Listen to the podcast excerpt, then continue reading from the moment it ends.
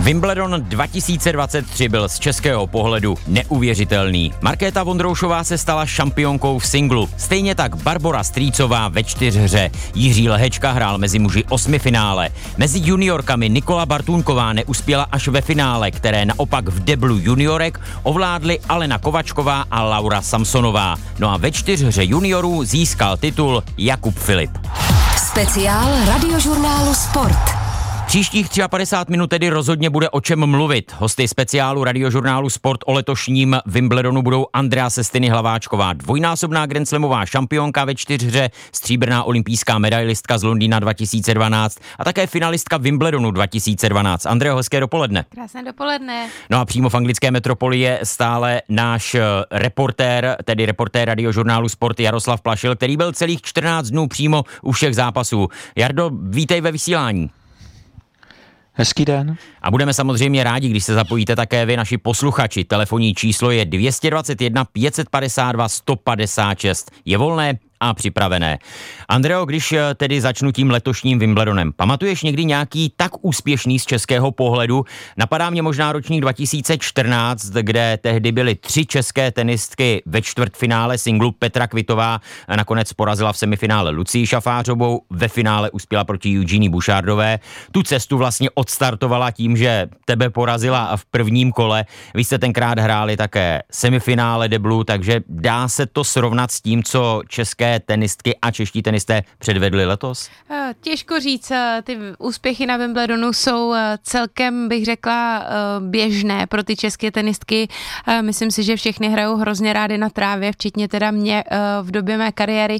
A ten ročník 2014 si moc dobře pamatuju, protože byl druhý týden Wimbledonu a my jsme pořád byli v šatně spolu. Mám dokonce z toho takovou jednu hezkou fotku vedle Lucky Šafářové, Báry Strýcové.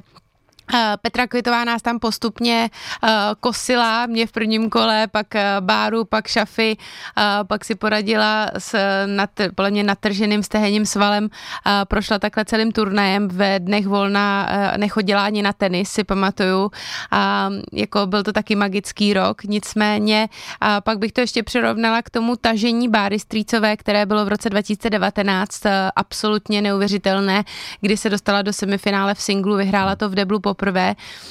Takže jako ten Wimbledon má vždycky nějakou takovouhle speciální účast Češek. Pamatujeme si z loňska, myslím, úspěch Muchové, nebo z předešlých let. Před dvěma lety hrála Karolína Plíšková vlastně ve Wimbledonu finále. Tak, Karolína přesně. Muchová byla dvakrát ve čtvrtfinále. Přesně tak. A vždycky loni vlastně, Maruška Bouzková, ano, tam mezi se dostala do osmičky. To je samozřejmě všechno jako důležité zmínit, protože samozřejmě v porovnání s tím, že to najednou Češky vyhrajou v singlu i v deblu, tak to už je trošičku extrém, ale byl to víkend plnej úžasných zážitků a pohádek, který se plnily. Prostě to jsou příběhy, který mají za sebou strašně moc víc, než si asi ani podle mě fanoušci dokážou představit. My se k tomu postupně dostaneme. Jardo, jaká to byla tentokrát práce celých 14 dnů, hodně odkomentovaných vlastně hodin zápasů, ale asi je to radost, když na konci můžeš říkat: Vondroušová proměnila matchball, postoupila dál, Strýcová jde dál turnajem. To musí být radost i pro reportéra. Je to samozřejmě ohromně příjemné a neustále je taky příjemné sledovat to, jak vám všichni gratulují, i když za to vlastně vůbec nemůžete. Třeba před finálovým zápasem Markéty Vondroušové jsem se jenom tak krátce potkal s Danielou Hantuchovou, tak jenom říkala vela šťastí a je to úžasné, když samozřejmě člověk to ovlivnit z reporterské pozice nemůže, ale alespoň jsme měli kabinku číslo 13 a jak jsem se dozvěděl, tak třeba Markéta Vondroušová má 13 jako šťastné číslo, tak třeba to taky nějakým způsobem zafungovalo. Ale ještě se vrátím k těm úspěchům. Já si třeba pamatuju, že pracovně, ono to díky tomu, jak jsou české tenistky a tenisté, já věřím, že i kluci teď, jak jdou nahoru, že to bude za chvilku i muži, jak jsou úspěšné, tak je to vlastně, teď se to docela opakuje, že neustále máme to štěstí informovat o skvělých výsledcích, už to trvá dost dlouhou dobu a buďme za to rádi, buďme za to vděční, protože není to samozřejmost, ale vzpomínám si třeba ještě na rok 2011 tady, kdy vyhrála Petra Kvitová první titul, tak ještě Květa Peschkeová vyhrála vyhrála ženský double a Iveta Benešová mix, takže to byl taky takový turnaj se třemi, dá se říct, velkými tituly, ale jak si říkal Filipe, je to radost, no a Andrea to asi taky může potvrdit, že prostě je to vždycky lepší mluvit o těch výhrách. Jardo, já mám na vás dotaz, mě by zajímalo, jak to vlastně pohltí toho reportéra na místě, když tam 14 dní prožívá tyhle ty příběhy, který dokončí takovýmhle pohádkovým víkendem, tak jestli jako si vlastně domů vezete takovou tu euforii hodně větší, než jenom když se vrátíte z práce. No to je jako nesrovnatelný pocit, no, protože já jsem třeba včera, když už to všechno skončilo, když jsem domluvil s Barborou Strýcovou, která pospíchala na bál, aby z něj stihla aspoň hodinku. Dostali se tam. No, snad ano. Aha. Snad ano.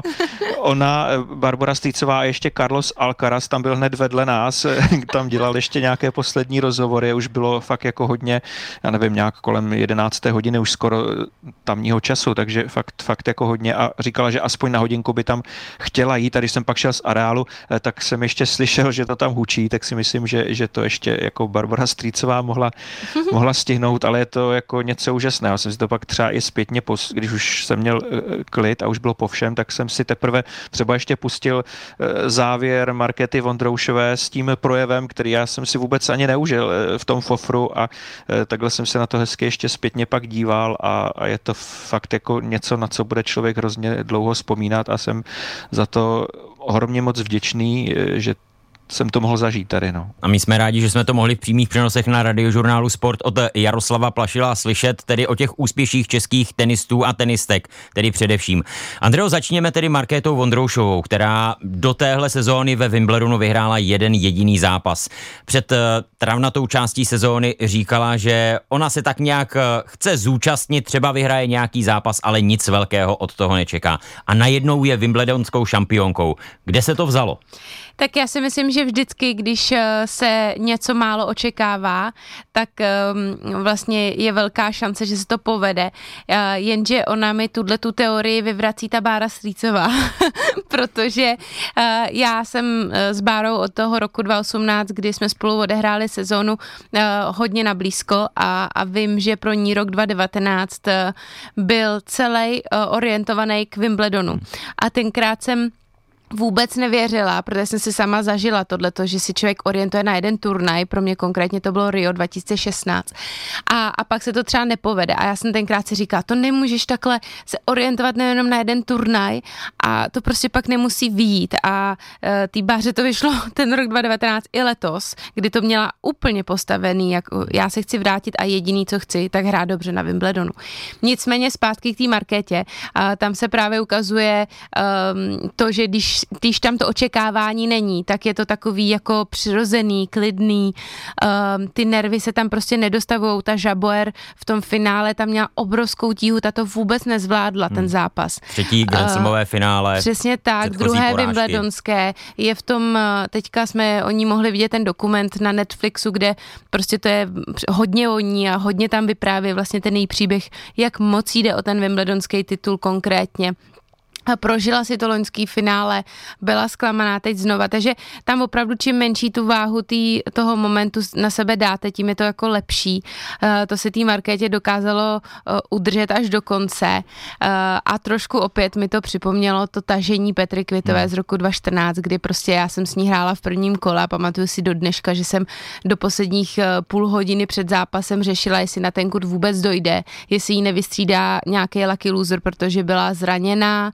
Všichni o tom mluvili, včetně jeho trenéra, že si není jistý, jestli opravdu jí tam pustí na ten kurz, že to může urvat úplně a ona prostě takhle prošla tím turnajem a obhájila titul. Obhájit je daleko těžší, než poprvé vyhrát, takže... Markéta Vondroušová vlastně letos byla také zraněná, jak prozradil její trenér Jan Hernych po turnaji, měla problémy s kotníkem, ale nakonec to také dala. K nám se teď do vysílání Radiožurnálu Sport do speciálu o Wimbledonu dovolal jeden z posluchačů. Hezké dopoledne. Kdo se dovolal? Dobrý den, tady posluchač Marek. Dobrý den, Marku. Tak váš dotaz, prosím. Já bych chtěl hlavně poděkovat, že to byl skvělý zážitek, no, od Markéty Vondroušový, no. Dobře, to bylo jako... rádi vyřídíme. A chcete se na něco zeptat, prosím? Já bych se chtěl zeptat, jestli Jaroslav Plašil neví, zda ten Jan Hernych už si nechal udělat to tetování, nebo to teprve čeká. Tak byla ta sázka, že když to Vondroušová vyhraje, tak a jinak moc děkuju za ty přenosy, no. Děkujeme a loučíme se s Markem. Jardo, jak to tedy bude s tetováním? Prozradili Jan Hernych, Markéta Vondroušová něco bližšího? No, jenom to, že to bude, jo, že zkrátka z toho nejde uhnout, to, i když Jan Hernych říkal, že není fakt jako příznivcem tetování kérek, říkal, tak zkrátka toto je věc, to by prostě asi neobstál před tou svěřenkyní, kdyby se z toho nějakým způsobem vykroutil. A já myslím, že to ani nechce, že to ani nemá v úvaze. Že on vlastně prostě hned řekl, že dluhy z karet se mají platit, takže přesně je připravený. Přesně tak. A ono to vlastně, že vzniklo tím loňským příběhem, kdy trenér Jeleny Rybakinové z Kazachstánu to udělal a Jan Hernych právě před začátkem turnaje se o tom bavili s Markétou Vondroušovou, že a ona se toho chytla hned, takže ho vyhecovala a on, aby teda měl pokoj, tak řekl jedině, když vyhraješ turnaj, když to celý vyhraješ, tak jako jo, jasně. A bylo to, že taková věc, kterou jako nemůže absolutně, to si mohl být jistý, skoro v tu chvíli si myslím, že se to jako nestane, že jeho tělo zůstane neporušeno, ale teda Andro, no. Zažila jsi někdy takovou nevinnou sázku, která na první pohled vypadala, že nemůže vyjít, že se to nemůže stát a nakonec, ať už jsi byla v jakékoliv roli, tak nakonec opravdu se to muselo stát? Já myslím, že jsme obětovali tak maximálně nějaký vlasy někdy někomu. Vím, že tenkrát Jirka Fencel, náš trenér, nebo trenér Lucky Hradecké, ale který se staral většinu času i o mě, když jsme spolu hráli, tak taky něco takového obdržel a myslím si, že už si to úplně nepamatuju, jak moc jsme to dodrželi, nebo jestli jsme to vyhráli. Ale vždycky jsme obětovali nějaký vlasy, nějaké oholení, obarvení a tak dále. Do tetování my máme daleko, ani jednoho nemáme, takže to nás nelákalo, ale když se podíváme na Markétu Vondroušovou, tak vidíme, že pár tatérů v Praze asi bude mít a bude vědět, kam Honzu vzít. No a když člověk zná ještě Honzu Hernicha, takový hodný kluk, táta od 4 dětí, ano, který snad nikdy nemluvil sprostě, kdo ho zná. Přesně tak, asi nejférovější, takovej střídnější tenista na světě, tak je to jako pro celou tenisovou veřejnost jako vtipný a věřím, že budeme tu fotku toho tetování chtít vidět. Markéta Vondroušová slíbila, že ji na sociálních sítích zveřejní, až na to přijde. Zmínili jsme tedy Jana Hernicha, který stojí teď už znovu po druhé v kariéře Markéty Vondroušové za přípravou téhle dnes 24leté české tenistky, ale je za ní ještě jedna česká tenisová legenda, Jiří Hřebec, který trénuje na Štvanici Markétu Vondroušovou, když je tedy doma, tak už od jejich 15 let. A ten samozřejmě nakonec ve Wimbledonu, přestože nemá rád létání, nechce nikam cestovat, tak na finále nechyběl a z výkonu Markéty Vondroušové byl Jiří Hřebec nejen ve finálovém utkání opravdu nadšený. Že hraje dobře a hrála, že jasný, ne? Ale jak ona hrála konec zápasu, třeba jak hraje ty konce, ne? Jak ona jako jde do dlouhých výměn, ne? Se pouští, že není nervózní. Já bych se ani nenadhodil. A ona to normálně, ona se úplně takhle strašně v tomhle změnila. Teda šíleně jako vyspěla. Teda. Jiří Hřebec, Andreo, říká vyspěla. Když si srovnáš tu 19-letou holku, která senzačně postoupila do finále Roland Garros v roce 2019 a teď tu ženu, která si s klidem už vdaná došla pro wimbledonský titul. Vlastně člověk na ní neviděl žádné skoro emoce, jako by to s ní moc necvičilo, když nastoupila na centrální dvorec před princeznu z Walesu, další celebrity a prostě suše tam spláchla jednu soupeřku za druhou, tedy na centrálním dvorci, až potom ty poslední 2 zápasy, ale opravdu vyspěla. Tak každej tam se dostává do nějakých fází a to, co mu ten tenisový život přinese, ať už to je to dlouhodobý zranění, trošičku vlastně ústup do té soukromé sféry, který ona prožila loni, kdy prostě já si ji pamatuju, jak loni chodila na Štvanici pomálu pracovat na recepci, protože tam pracuje její maminka, tak tam vlastně hodně trávila času, měla na ruce sádru a tam na těch televizích hrály holky Wimbledon. Ona vlastně plánovala v té době svatbu, tak člověk si trošičku asi přehodnotí ty věci, stejně jak jsme bavíme tady o úspěchu Báry Strýcové, tam se taky stal obrovský posun, to, co mentálně předvedla, že jo. Ale k tomu se dneska ještě dostaneme, každopádně ta Markéta je opravdu jako kliďas, ale ona jako vždycky měla v sobě tuhletu takovou tu, jak bych to řekla, jako že vypadá, že jí je to trošku jedno, ale zároveň na ní vidíme, jak strašně bojuje. To je jako taková kombinace dvou věcí. Ano, všichni kolem ní říkají, že tak. Ona je v pohodě, ano. Klídek, ale jakmile jde o body, jakmile jde o jakoukoliv výhru, tak prostě nezná bratra. Tak, ale jako opravdu jako bojovnost a zároveň taková flegmatičnost se v ní jakoby nějak zázračně kombinuje. A pobavil Jirka Hřebec, který řekl, já bych se ani nenadhodil. To samozřejmě cítí skoro každý tenista, no, že jako to není skoro možné v tu chvíli. Vás to ochromí. Markétu to neochromilo ani trošku, Ons Džabur to ochromilo hodně. A opakovaně. A spoustu hráček ve finále už to ochromilo.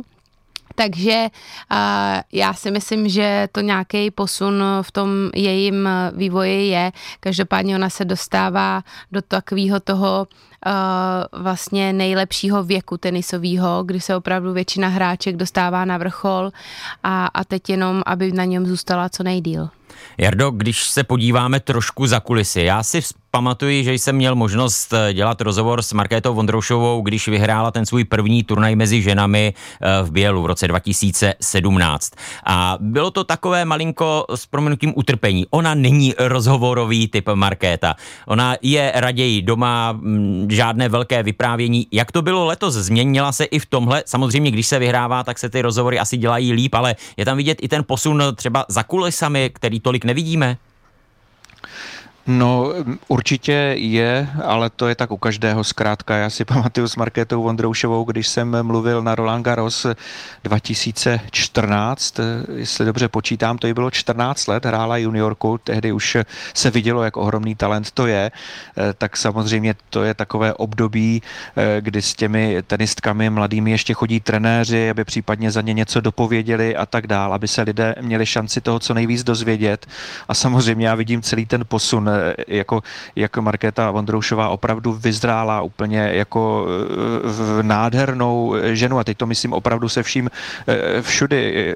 Ona je neskutečně, řekl bych, inteligentní, nejenom tenisově a akorát, že samozřejmě některé věci třeba má radši, některé méně ráda, ale jo, jako z mého pohledu tam vidím tu cestu a obrovský posun, jak se Markéta Vondroušová mění, ale vždycky jsem z ní měl pocit, jako že je ohromně cílevědomá, soutěživá a ví, co chce a taky, že je upřímná. Andreo, napadá mě ještě jedna věc a to i v souvislosti s pohledem do historie. Martina Navrátilová, Petra Kvitová, můžeme vzít i Lucii Šafářovou a teď Markéta Vondroušová. Asi víš už, na co narážím. Levá ruka. Jak velkou roli to hraje právě ve Wimbledonu?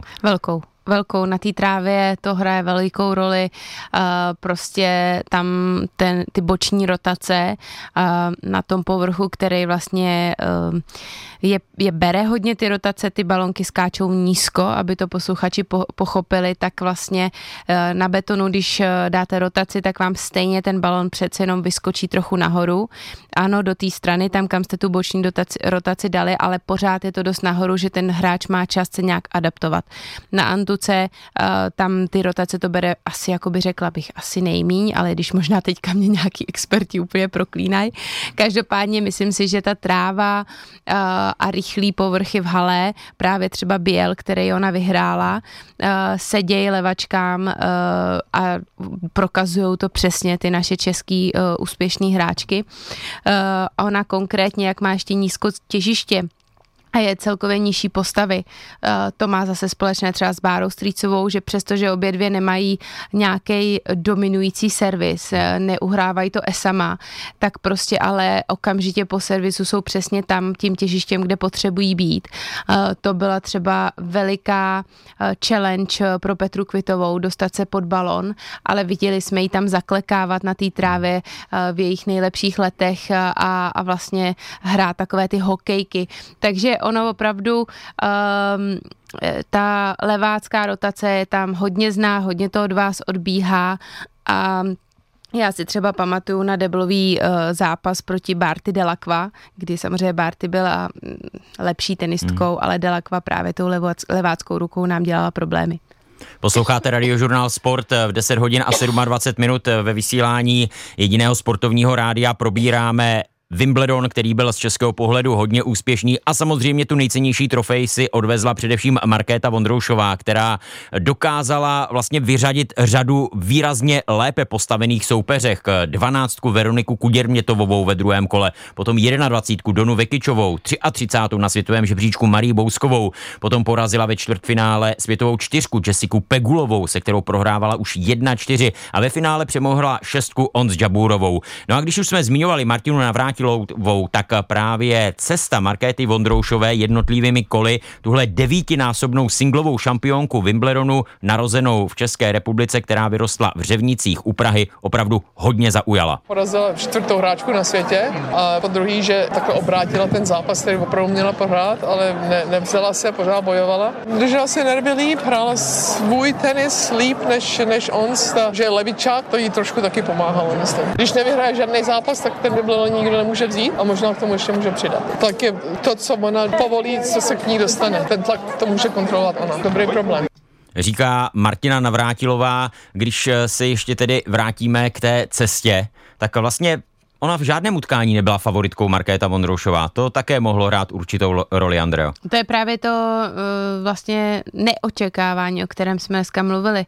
A ta nenasazená hráčka bere každý kolo jako bonus a Markéta vlastně se na každou hráčku jenom dotahovala, vytahovala.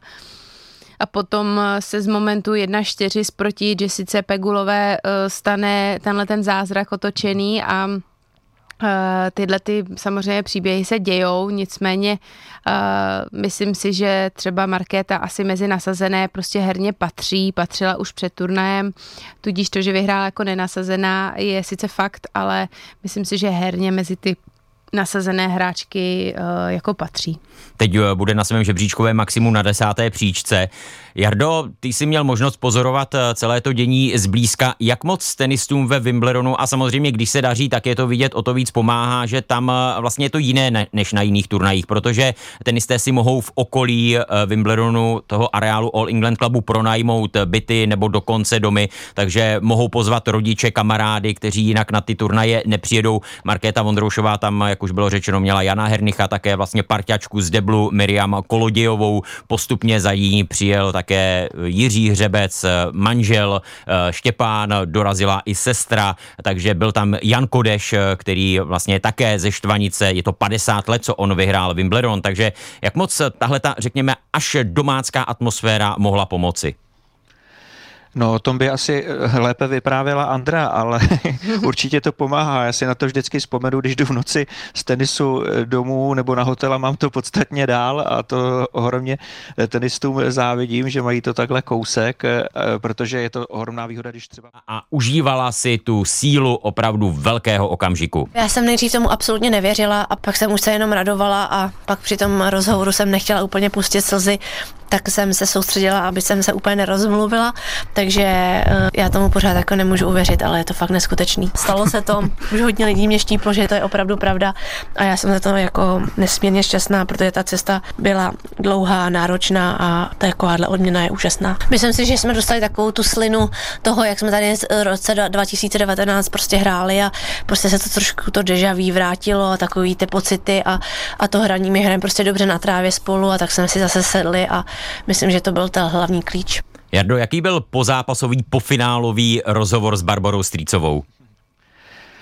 No, měl jsem u toho takový, samozřejmě jsem byl šťastný Barboru Strýcovou vidět jako vítězku. To jako byl závěr, o kterém jako jsem i snil, aby se to stalo kvůli Báře, protože já jsem ji potkal v Madridu, jel jsem tam za ní, natáčeli jsme s Radiožurnálem Sport právě návrat Barbory Strýcové a já si teď pořád vybavuju, jak ona tam přišla s tím malým Vincentem za ruku s odrážedlem a mluvila o tom návratu a jak říkala Andra, jak to všechno by ráda směřovala k tomu, aby aby se jí to nějak jako povedlo a hrála v tom Wimbledonu dobře. A fakt jsem šťastný, že se jí to povedlo tak, že hrála tak dobře, že to nakonec celé vyhrála. Ale, tak jsem byl hrozně šťastný, ale zároveň, abych to dopověděl, tak mě bylo takové už hodně hloupé jí brát čas v tu noční dobu, protože jsem fakt si moc přál i, aby zároveň si užila alespoň hodinku nebo kousíček toho wimbledonského bálu, protože jsem pochopil, že má i zajištěné hlídání, takže to pro ní mohl být i takový jako hodně osvobozující večírek. No. Andreo, ty jsi vlastně loni zažila tu snahu o návrat, nebo návrat, alespoň si zahrát ten jeden turnaj tady v Praze ve Stromovce, rozloučit se oficiálně s kariérou. Bára to vzala s tím, že si zahraje ty největší turnaje. Dovedeš nám přiblížit to, co vlastně musela obětovat, do čeho se vlastně pustila? Tak jasně, já jsem s Bárou hodně nablízko od doby, co vlastně samozřejmě jsme spolu hráli, ale pak, když ona otěhotněla a vrátila se z Australian Open s tím, že teda je těhotná a že 9 měsíců tady byla doma a řeknu v uvozovkách se trochu nudila a hodně jsme spolu trávili času, pak vlastně porodila malýho Vincenta, hodně jsme spolu řešili ty mateřské povinnosti, ty strasti toho, že nám děti nespí, protože nám oběma celkem identicky hodně špatně ty děti spaly, což je jako pro každou mámu úplná alfa omega fungování. A mně třeba jako první 2 roky jako vůbec nepřišlo na mysli, že bych mohla po té skoro probdělý noci jít jako něco dělat se svým tělem. Takže já měla štěstí, že mě se pro ten zmražený ranking posunul o týdny zmraženého covidu, o skoro 36 týdnů, který vlastně byly zmražený kvůli covidu. A já měla možnost vlastně se rozloučit s tenisem až loni, když už mojí dceři byly skoro 3. Ona už musela letos a vlastně ona je prostě nadčlověk, jo, jako nedá se to nějak moc popsat. Ale ne výškou. No, právě. To je to úžasnější. Právě. Ona to má opravdu v genech od taťky a prostě od celé rodiny, kdy ona vlastně nevím, jestli v singlu nebo na začátku deblového turnaje si nějak vykloubila palec, jela tady na Wimbledonu na magnetickou rezonanci, to vím nějak od její sestry, a hraje celou dobu pod práškama, hrála celý Wimbledon pod práškama s vykloubeným palcem na noze. Do toho mi posledních pár dní psala, že má prostě totální chřipku, den před finále proležela s obrovskýma bolestma v krku, ale vlastně vám na konci řekne, vzala jsem si 2 paraleny a ty mi teda jako strašně pomohly, tak jako nevím úplně, co jí na to mám říct, já bych prostě jako asi nevěděla, kde je tenis, jako a ona si vlastně kvůli dopingovým pravidlům nemůže vzít ani nic moc silnějšího. Ne, nic moc ne, no. A takže jako ten příběh je fakt silný a ona tomu obětovala, abych se dostala zpátky se na začátek, to, že jsme se třeba poslední půl rok skoro neviděli a neviděla se skoro s nikým, protože my máme velmi často vlastně tendenci se vidět i s Luckou Šafářovou, která je velmi často v Praze a prostě nás to mateřství hodně spojilo a najednou vlastně Bára hodně chyběla, Bára prostě každý volný čas, který měla, strávila v tréninku, ráno chodila v 7, když prostě manžel byl ještě doma na kondici, pak prostě manžel šel do práce, ona převzala starost o dítě, pak jí přijela hlídat babička nebo tchýně nebo brala Vincenta s sebou, šla 3x týdně na nějaký 2 hodiny na kurz, do toho dělá furt kondici a úplně prostě stahaná, vlastně zhubla strašně moc, jako hrozně se to podepsalo na jejím těle a než odjížděla na Wimbledon, tak jako asi bych jí to neřekla úplně do očí, tak jí to řeknu tady do éteru, rozhodně nevypadala nějak čerstvě nebo jako zdravě, ale prostě protože tomu tělu dává strašný záhul a možná i proto je člověk pak takovej, že jí to tak strašně přeje, to není nic zadarmo a nikdy neměla nic zadarmo, tak holka, která má 160 cm v tom tenisovém světě si opravdu všechno odedřela. Má to v sobě, má v sobě takovej ten buldočí přístup, kdy na kurtě prostě nezná bratra. Možná to někdy, když jsem byla proti ní, nebylo zrovna příjemný, ale od chvíle, kdy se člověk stane jejím fanouškem, kámoškou, partnerčkou, tak na té její straně tomu samozřejmě strašně fandí.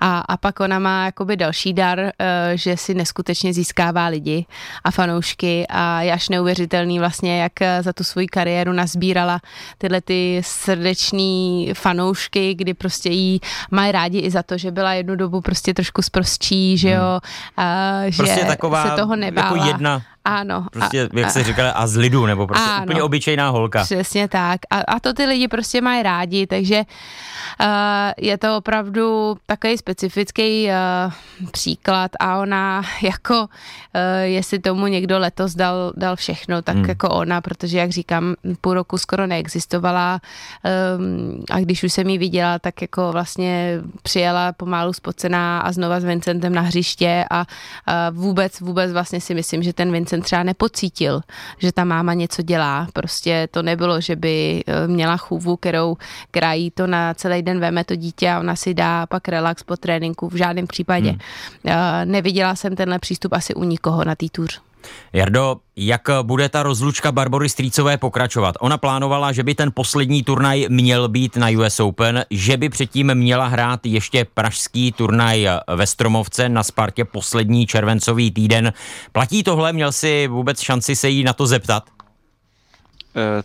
Takhle, já jsem se možná zeptal neúctivě, ale jestli náhodou to Barboru Strýcovou nezvyklalo, jestli by si ten Wimbledon nechtěla zahrát ještě znovu, tak to teda řekla, že je to definitivní, že ne, ale teď jako co bude dál je samozřejmě otázka a asi teď po zápase bezprostředně se toho Barboře Strýcové honilo hlavou tolik, že si myslím, že by ani nebyla tak dobrá doba na to nějak se teď zásadně rozhodovat, ale dovedu si představit, že určitě nechci teď mluvit za ní, ale tak nějak to cítím, že určitě by bylo pro ní příjemné se představit minimálně v Praze ještě, protože to musí být fantastické ještě loučit se před domácími fanoušky.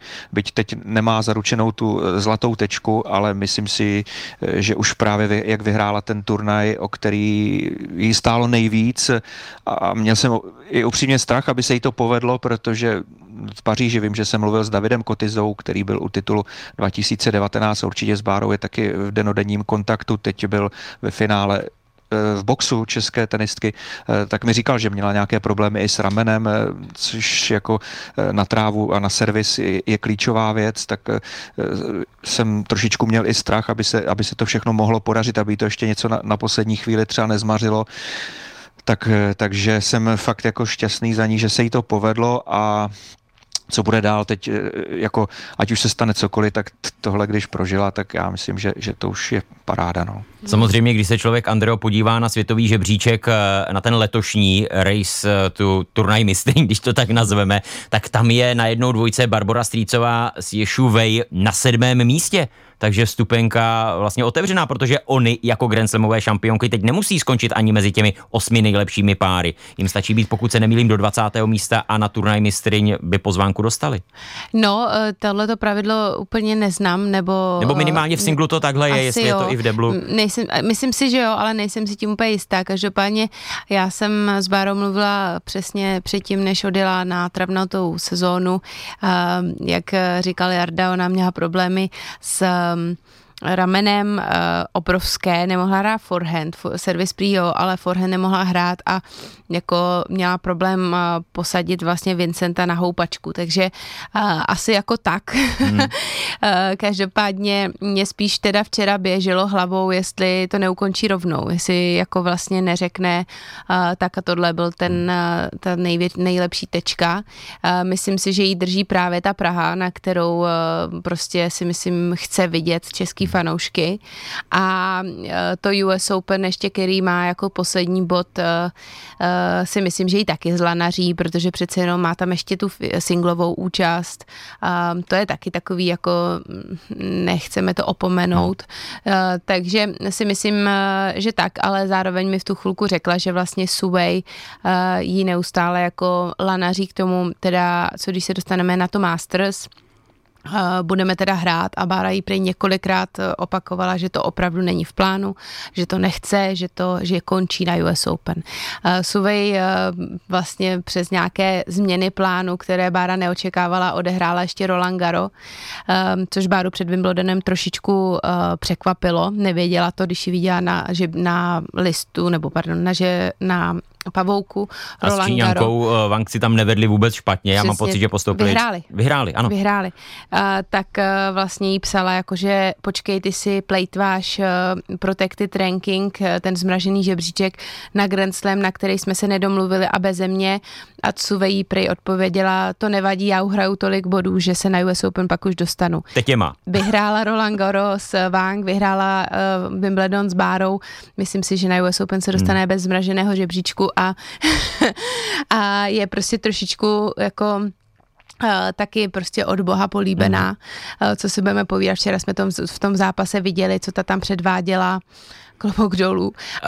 Že tě, Andreo, přerušuji, ale k té Praze. Co bys poradila s tou roční zkušeností, rok starou, kdy ty jsi se loučila v Praze Báře, aby nedělala, aby opravdu ta rozlučka byla taková, jaká ona si přeje. Hlavně tedy z toho emotivního pole. Nemusí to skončit vítězstvím, ale aby si to opravdu užila, což asi je to, co bych chtěla především. Tak já vím jistě, že organizátoři turnaje pro ní udělají úplný maximum v tom, aby hrála ve správný časy, aby hrála na centrálním kurtě, aby jí fanoušci viděli. Ona bude jedním z největších taháků toho turnaje a oni tu rozlučku udělají perfektní, rozloučí se s ní určitě i nějakou ceremonii a já jsem vlastně loni si to zažila, já jsem se vůbec nevracela, já jsem se jenom loučila.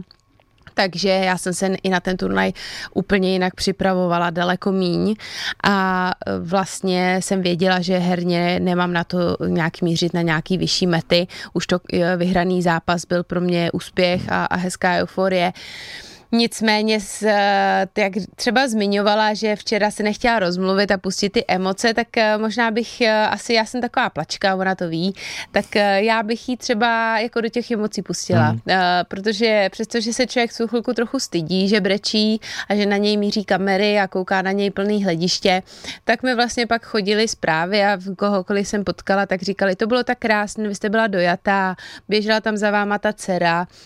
Já si myslím, že ty emoce dělají ten sport, teď přece nikdo nechce vidět tyhle ty robotický vítězství, jako loni třeba Rybakina, kdy prostě vyhraje Wimbledon, zvedne jednu pravou ruku do pěsti a jde si podat ruku, jako to přece vůbec nikom nezůstane. Takže ať už bude hrát v Praze jakkoliv, i kdyby to neměl být třeba vůbec žádný úspěch, tak aby se s těma divákama rozloučila, aby jim vlastně řekla úplně všechno, co vlastně chce a třeba něco trošku navíc, třeba pustit nějakou informaci, kterou lidi neví. Říká Andrea Sestini Hlaváčková ve speciálu radiožurnálu Sport, který patří Wimbledonu 2023. Speciál radiožurnálu Sport. No a v těch posledních minutách se samozřejmě nemůžeme nezastavit u mužského singlu. Carlos Alcaraz ukončil nadvládu Novaka Djokoviče, který vyhrál předchozí 4 Wimbledony.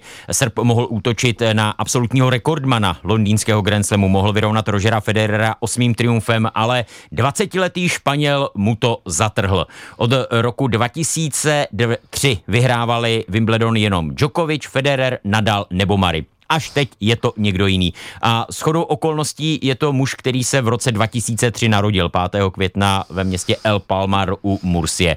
Carlos Alcaraz, tedy nový šampion Wimbledonu. Andreo, co k tomu dodat? K tomu jeho epickému pětisetovému, pětihodinovému souboji s Novakem Djokovičem a nakonec vítězství v 5. setu. Nastupuje nová generace, nastupuje nová legenda.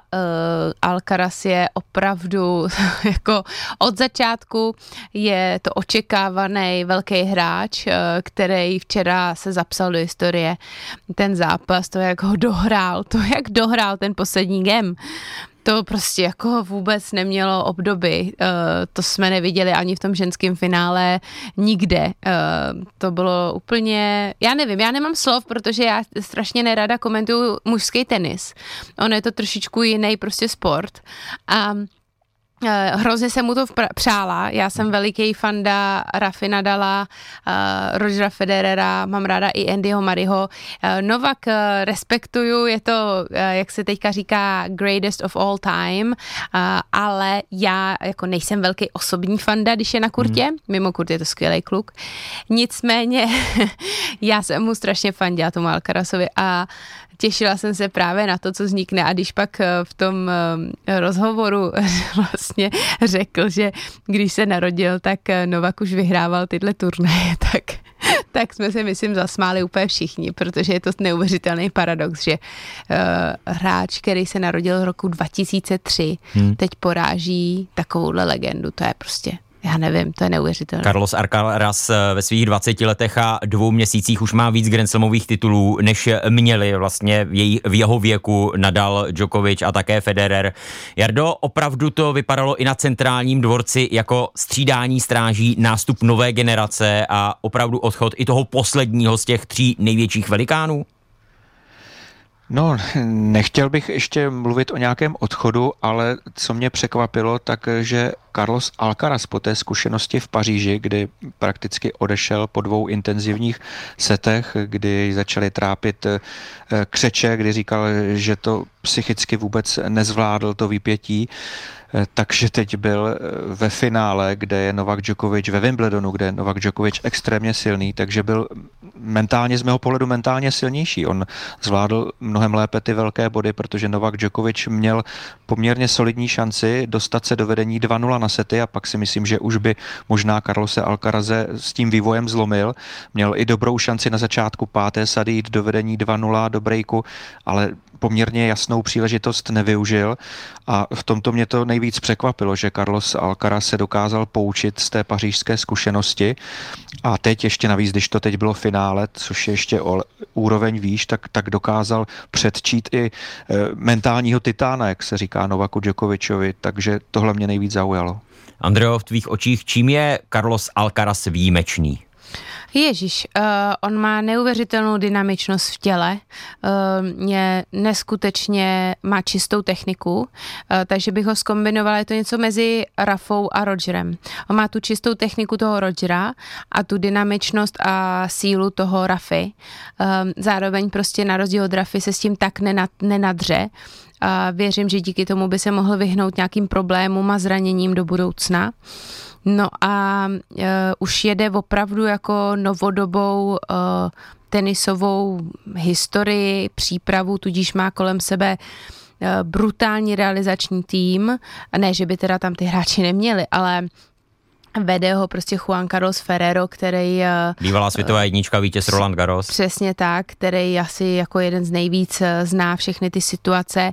Přesto je schopný uznat chybu, že loni třeba po US Open to moc hnali, odehráli moc turnajů, utavili ho trošku, takže říkal právě v rozhovoru po zápase, že to letos udělají trošičku jinak, že mu dají víc volna, aby přijel do US Open v čerství. Takže, bude tam obhajovat titul. Přesně tak, takže jako myslím si, že nakročeno má skvělé, plus nechci vůbec podceňovat hráče Tsitsipas a spol, ale třeba využije toho momentu, kdy prostě na okruhu není Rafa, Roger a Murray v té top formě, a nebo vůbec už přítomný, že jo, a třeba využije těch pár let, než ho začnou ostatní dobíhat a bude dominovat a vlastně se k němu určitě připojí tyhle ty kluci. A nebo vyroste někdo další. Přesně tak, a třeba Sebastian Korda třeba, nebo prostě Medvěděv začne šahat na tituly. Nebo třeba Jiří Lehečka. Nebo Jiří Lehečka, přáli bychom mu to samozřejmě. Jednoznačně, Jakub Menčík. Ano, přesně tak, ale myslím si, že má teďka jedinečnou šanci po dlouhý době, že tam nebude mít tolik těch svých rivalů, pokud tam ten Djokovic nevydrží, ale on tam ještě chvilku vydrží. Já bych se s ním neloučila. Určitě, každopádně Novak Djokovic směrem k Alcarazovi přiznal, čekal jsem, že s tebou budu mít problémy na betonu, na antuce, ale na trávě jsem si věřil a stejně ho dokázal Carlos Alcaraz porazit. Jardo, jaké to finále tedy vlastně bylo? Ty už si o tom mluvil, že tam Djokovic měl na začátku 5. setu šance, byl to ten klíč, kdy prostě nedorazil toho soupeře, dal mu šanci a Alcaraz po ní okamžitě sáhl. No už právě v tom druhém setu, no, tam si myslím, že to bylo jako nejvíc klíčové, protože Djokovic ve vedení 2-0, tak to sebevědomí samozřejmě je pak jinde i toho soupeře. On z něj dělal celkem, jako v prvním setu mně přišlo jako o dost slabšího hráče Novak Djokovic z Carlose Alcaraze, ale pak v něm toho skvělého tenistu i sám svým přičiněním trošičku probudil a teď to nechci schazovat rozhodně Carlose Alcaraze, to vůbec ne, protože on je opravdu výjimečný hráč, ale troufám si říct, že by to vypadalo jinak, kdyby Novak Djokovic vedl 2-0 na sety. No, tam si myslím, že se to rozhodlo v tiebreaku, protože tam to na něj, na Novaka Djokoviče, zdálo se mi trošku sedlo, udělal dvě takové chyby z backendu, které by normálně neudělal a v tiebreaku na takové věci zkrátka není prostor v tak těsném zápase. Carlos Alcaraz už pak toho dokázal využít a měl ohromnou podporu publika. Lidé chtějí vidět vítězit Carlose Alcaraze, to bylo zřejmé a myslím si, že hodně podobné to bude i v New Yorku, kde je ohromně zastoupená španělsky mluvící komunita, takže tam to bude hukot. Speciál radiožurnálu Sport. Probrali jsme Wimbledon 2023 z toho sportovního hlediska a hlavně ty české úspěchy, ale Andreo, mě to nedá ještě se nezastavit u jedné věci a toho, řekněme, společenského přesahu tohoto nejstaršího a nejslavnějšího tenisového turnaje světa. Protože v královské loži jsme v průběhu turnaje a pak hlavně při tom vyvrcholení viděli Williama a Kate, tedy prince a princeznu z Walesu, budoucí královský anglický pár, španělského krále Filipa VI., který přijel podpořit Carlose Alcaraze. Byla tam řada tenisových legend od Martiny Navrátilové přes Stefana Borga po Billie Jean Kingovou. Byl tam Brad Pitt včera. Ano, byl tam Brad Pitt, Daniel Craig, představitel Jamese Bonda z těch posledních sérií, bývalý fotbalista David Beckham, další velké celebrity, hvězdy. Je tohle jen výsada Wimbledonu, nebo se to děje i jinde a jenom v All England Clubu ta královská lože tohle všechno zvýrazňuje? Ta královská lože to zvýrazňuje, protože jsou ty vlastně obličeje vedle sebe, plus je tam to královský zastoupení, ale myslím si, že ty hvězdy se ve větší ještě míře vyskytují na US Open, protože přece jenom New York je jejich centrálou, místem, kde spoustu z nich částečně žije nebo tam pracuje, takže tam máme velkou šanci. Viděla jsem tam jednou v koridoru Kevina Spaceyho. A vlastně, když si vezmeme Arthur Ashe Stadium, největší ryze tenisová aréna světa pro 24 000 diváků, někde tam uprostřed ty skyboxy, lože, kde se vlastně ty hvězdy mohou schovat, vlastně nikdo je nevidí, oni si to užijí se vším všude. Ty kameramani je vlastně celý zápas hledají, pak tam objeví někde sedět Pink nebo Beyoncé a já si pamatuju, myslím, že Oprah Winfrey, že koukala na náš zápas, když hráli jsme proti Williamskám, takže je to zajímavý, jak já jsem zažila v mém singlovém zápase proti Sereně Williams na Arthur Ashe stadionu, že tam seděla Eva Longoria, já jsem si říkala, tyjo, tak vážně, já vím, že kouká jenom na Serenu, ale jako prostě stejně, že jo, vnímáš, že tam je ještě někdo druhej, tak je to takový jako speciální a v tom Wimbledonu ta aura toho nejstaršího turnaje, ty anglické tradice. Tak, i takový to, teď už se to nedělá, ale že se třeba vlastně pokynulo do té královské lože, nebo že tam vnímáme takovou tu pohádkovost toho prostředí, že tam jsou ty tradice, že tam prostě všichni hrajou v bílém, že se tam hraje tenis v absolutním tichu, že jsou tam neskutečně vlastně disciplinovaní fanoušci. To všechno k tomu nějak tak jako hraje do karet. Všímá si toho i reportér radiožurnálu Sport Jaroslav Plašil, kdo všechno se přijde podívat na tenis? No, já si toho všimnu, když třeba koukám na nějakou obrazovku a zrovna ho tam kameraman nebo režisér zabere, no, tak to si člověk všimne. A jak říkala Andrea, souhlasím, v tom New Yorku, tam je to úžasné, tam těch lidí přijde spousta. Já si pamatuju slovenský kolega, který žije v Austrálii, Andrej Bučko, tak to ulovil Pelého v ledišti a dokonce se s ním bavil a pozval ho na Slovensko a úspěšně v té době, protože fotbal v té době nebyl tak populární ani jako třeba jiné sporty v Americe, tak vlastně kolem toho Pelého tenkrát prý tam ani nebyla nějaká ochranka nebo někdo, kdo by jim zabraňoval v tom, aby si popovídali, ale jo, obrovská spousta celebrit každodenně tam přichází. říká Jaroslav Plašil, reportér radiožurnálu Sport, který má v tuhle chvíli tady už definitivně za sebou také Wimbledon 2023. Jardo, děkujeme za tvé komentáře i za to, že jsi byl tedy hostem speciálu k Wimbledonu 2023 a šťastnou cestu domů. Děkuji a hezký den. No a děkuji také André Sestiny Hlaváčkové, finalistce Wimbledonu z deblu z roku 2012, která nám tady přidala spoustu zajímavých postřehů k tomu letošnímu ročníku. Andreo, budeme se těšit na tvé další rozhovory, teď už v roli moderátorky radiožurnálu Sport. Díky. Děkuji moc za dnešní povídání.